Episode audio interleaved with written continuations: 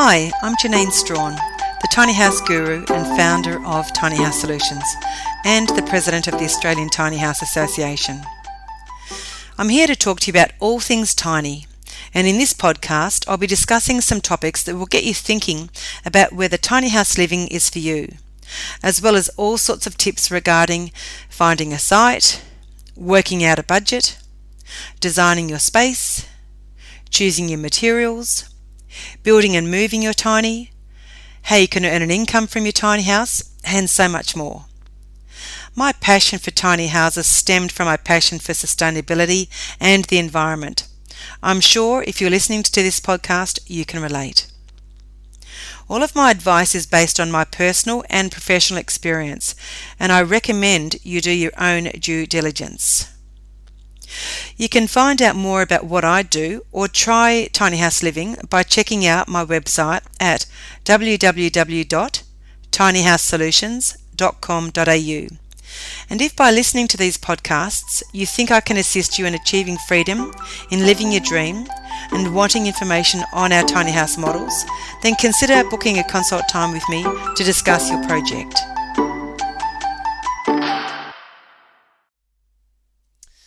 After receiving questions on where can I park my tiny house and is living in a tiny house legal, the next question we often get asked is what do I do with my wastewater? And unfortunately, there isn't, it's a complicated issue as wastewater is managed differently in different states of Australia. But before we go ahead in, into that, let's talk about what is wastewater and how it's generated from the home. You might be thinking, I know what wastewater is but it might not be all that it seems. And again, it depends on which state you're in, as wastewater is defined differently, and policies and regulations change across our diverse states and territories and local council areas. So, with that being said, what I will go through is some information to develop your understanding so that you use the correct terminology when you are talking with your local council health officer.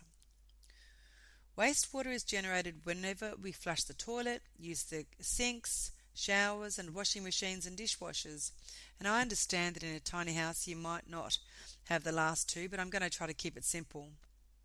Now, the wastewater can then be divided further into black water from the toilet or grey water from the bathroom and kitchen sinks, washing machines, and showers. However, in Queensland, the regulations include kitchen wastewater as black water, like toilet water. But it is a, still a good idea to remove any kitchen waste that contains fats and organic matter from a grey water system.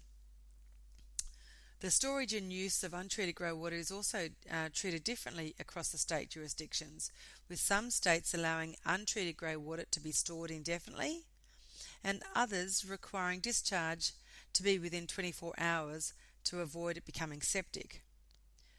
Now, how to manage your wastewater will depend on whether you can connect a sewage system in a sewered in sewered areas or septic or wastewater effluent systems.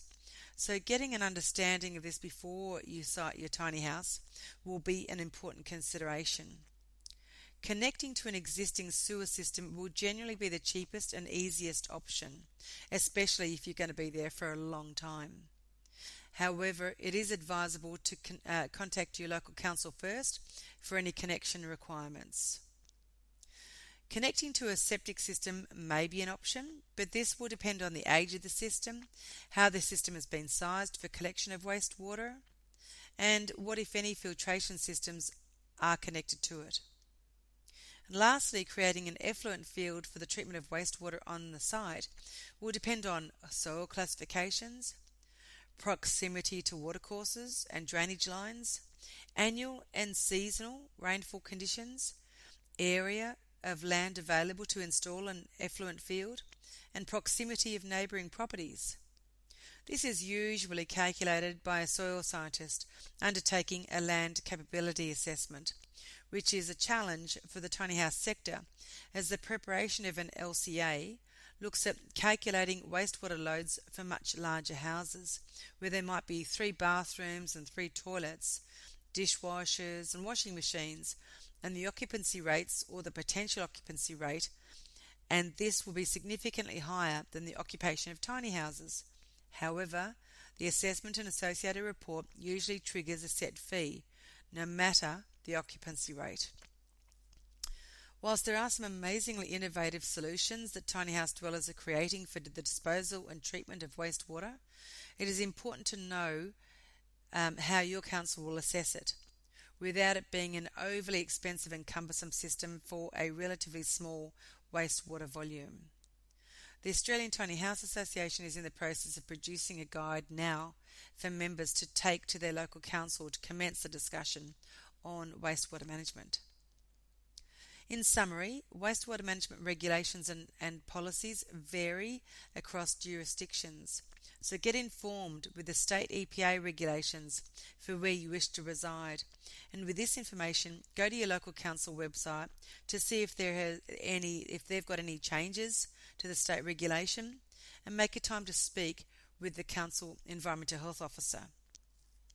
Unfortunately, how wastewater management is undertaken within tiny house occupancy, it's a, uh, it's a regular question or a complaint by some members of the public, and some council officers don't know how to deal with tiny houses.